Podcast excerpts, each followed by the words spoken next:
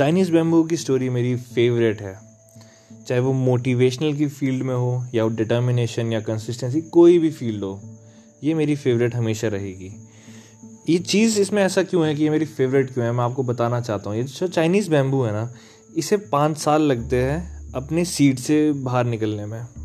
और ये सिर्फ़ दो हफ्तों के आसपास नब्बे फीट से ज़्यादा हाइट गेन कर लेता है। तो आप सोच रहे हो यार, इसमें पाँच साल लग रहे हैं और दो हफ़्ते ये कुछ कॉम्बिनेशन जजा नहीं, कुछ दोनों मैच नहीं कर रहे हैं।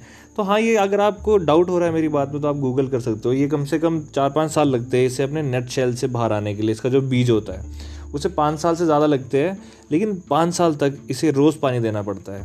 जी हाँ पाँच साल तक आप इतना एक इंच भी नहीं देखोगे कि इसकी कुछ प्रोग्रेस आ रही है, लेकिन आपको पाँच साल तक इसमें रोज़ पानी डालना होगा। पाँच साल बाद सिर्फ़ एक हफ़्ते या दो हफ्तों में नाइन्टी फीट प्लस ग्रो कर देता है। तो ये स्टोरी मेरे लिए इसलिए इंपॉर्टेंट है यार, क्योंकि लाइफ में कभी कभार ऐसा होता है कि हम अपना हंड्रेड परसेंट दे रहे हैं। हम किसी चीज़ के पीछे सुबह शाम लगे पड़े हैं, हम कुछ भी, उसके लिए मतलब हम कुछ भी कर रहे हैं, लेकिन हमें सक्सेस कुछ दिख नहीं रही। हमारा जो हम प्रेफर्ड आउटकम है वो हमें दिख नहीं रहा। तो ऐसे टाइम पे यार ये स्टोरी हमेशा याद रखना कि जो ये चाइनीज़ बैम्बू है ना, इसे पानी डालना रोज़ पड़ता है। लेकिन जब ये बाहर निकलता है, अपनी सीट से तो सिर्फ़ कुछ ही टाइम में ये 90 फीट से ज़्यादा क्रॉस कर लेता है। तो आप ये सोच लो कि ये 90 फीट से ज़्यादा क्रॉस एक हफ़्ते में या दो हफ्तों में करता है, ये पूरे पाँच साल में? क्योंकि अगर इसे वो किसान है, जो वो फार्मर है, अगर इसे रोज़ पानी नहीं डाले तो मुझे लगता नहीं कि ये इसके अंदर इतना स्ट्रॉन्ग एबिलिटी आ पाए बेम्बू के अंदर कि वो अपना नट शेल तोड़ सकता हो। तो इसीलिए अपने काम में जो आप जो भी आप काम कर रहे हो आप कुछ उस काम को बस रोकना मत, उसे क्विट मत करना। आप लगे रहो। भले ही आपको कुछ रिज़ल्ट नहीं दिख रहा। आप करते रहो, क्योंकि रोज़ कुछ ना कुछ हो रहा है उस काम के अंदर जो हमें नहीं दिख रहा। लेकिन जब वो बर्स्ट होगा, जब वो बाहर निकलेगा ना, उसका आउटकम जब हमें दिखेगा, वो हमारे एक्सपेक्टेशन से काफ़ी ज़्यादा हाई होने वाला है।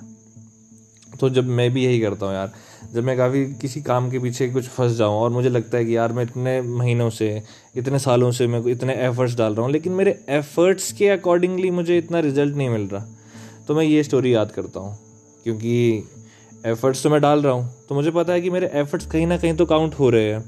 एक स्टोरी मैचिंग ये भी है यार, आपने देखा होगा कि जब कोई हथौड़े पे पत्थर पे हथौड़ा मारता है सॉरी हथौड़े पे पत्थर नहीं, जब कोई पत्थर पे हथौड़ा मारता है पत्थर लास्ट हथौड़े के वार पे टूटता है।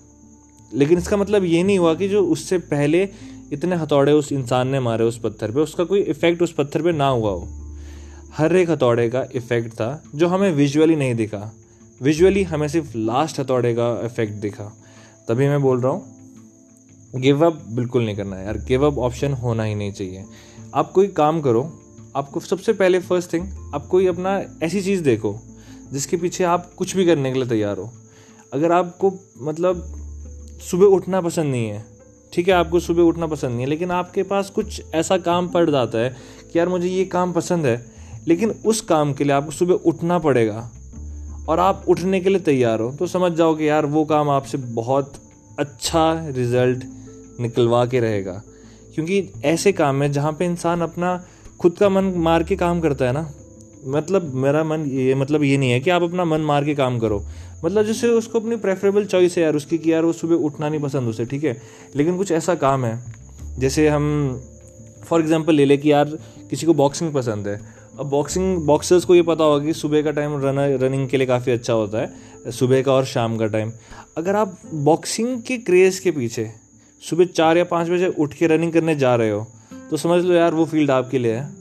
जहाँ आप अपना, जो आपको पसंद भी नहीं है, जैसे आपको सुबह उठना पसंद नहीं था, लेकिन फिर भी आप सिर्फ़ बॉक्सिंग के क्रेज़ के लिए सुबह उठ रहे हो और जा रहे हो। ये है मेरा मतलब कि आप मन मार रहे हो अपना कि आपको पसंद नहीं है लेकिन उठना, लेकिन आप जा रहे हो। यहाँ पे आप समझ जाओ कि यार कुछ ना कुछ तो बेहतर होने वाला है।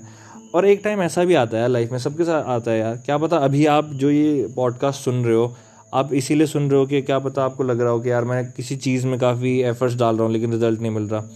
भाई बस इतना ही बोलूँगा। एफर्ट्स डालते रहो। Each and every efforts will count ठीक है?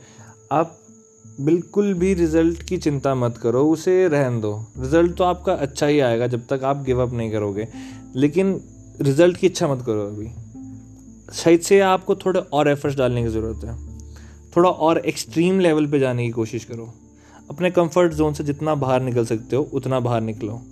तभी कुछ कर पाओगे। I hope you like it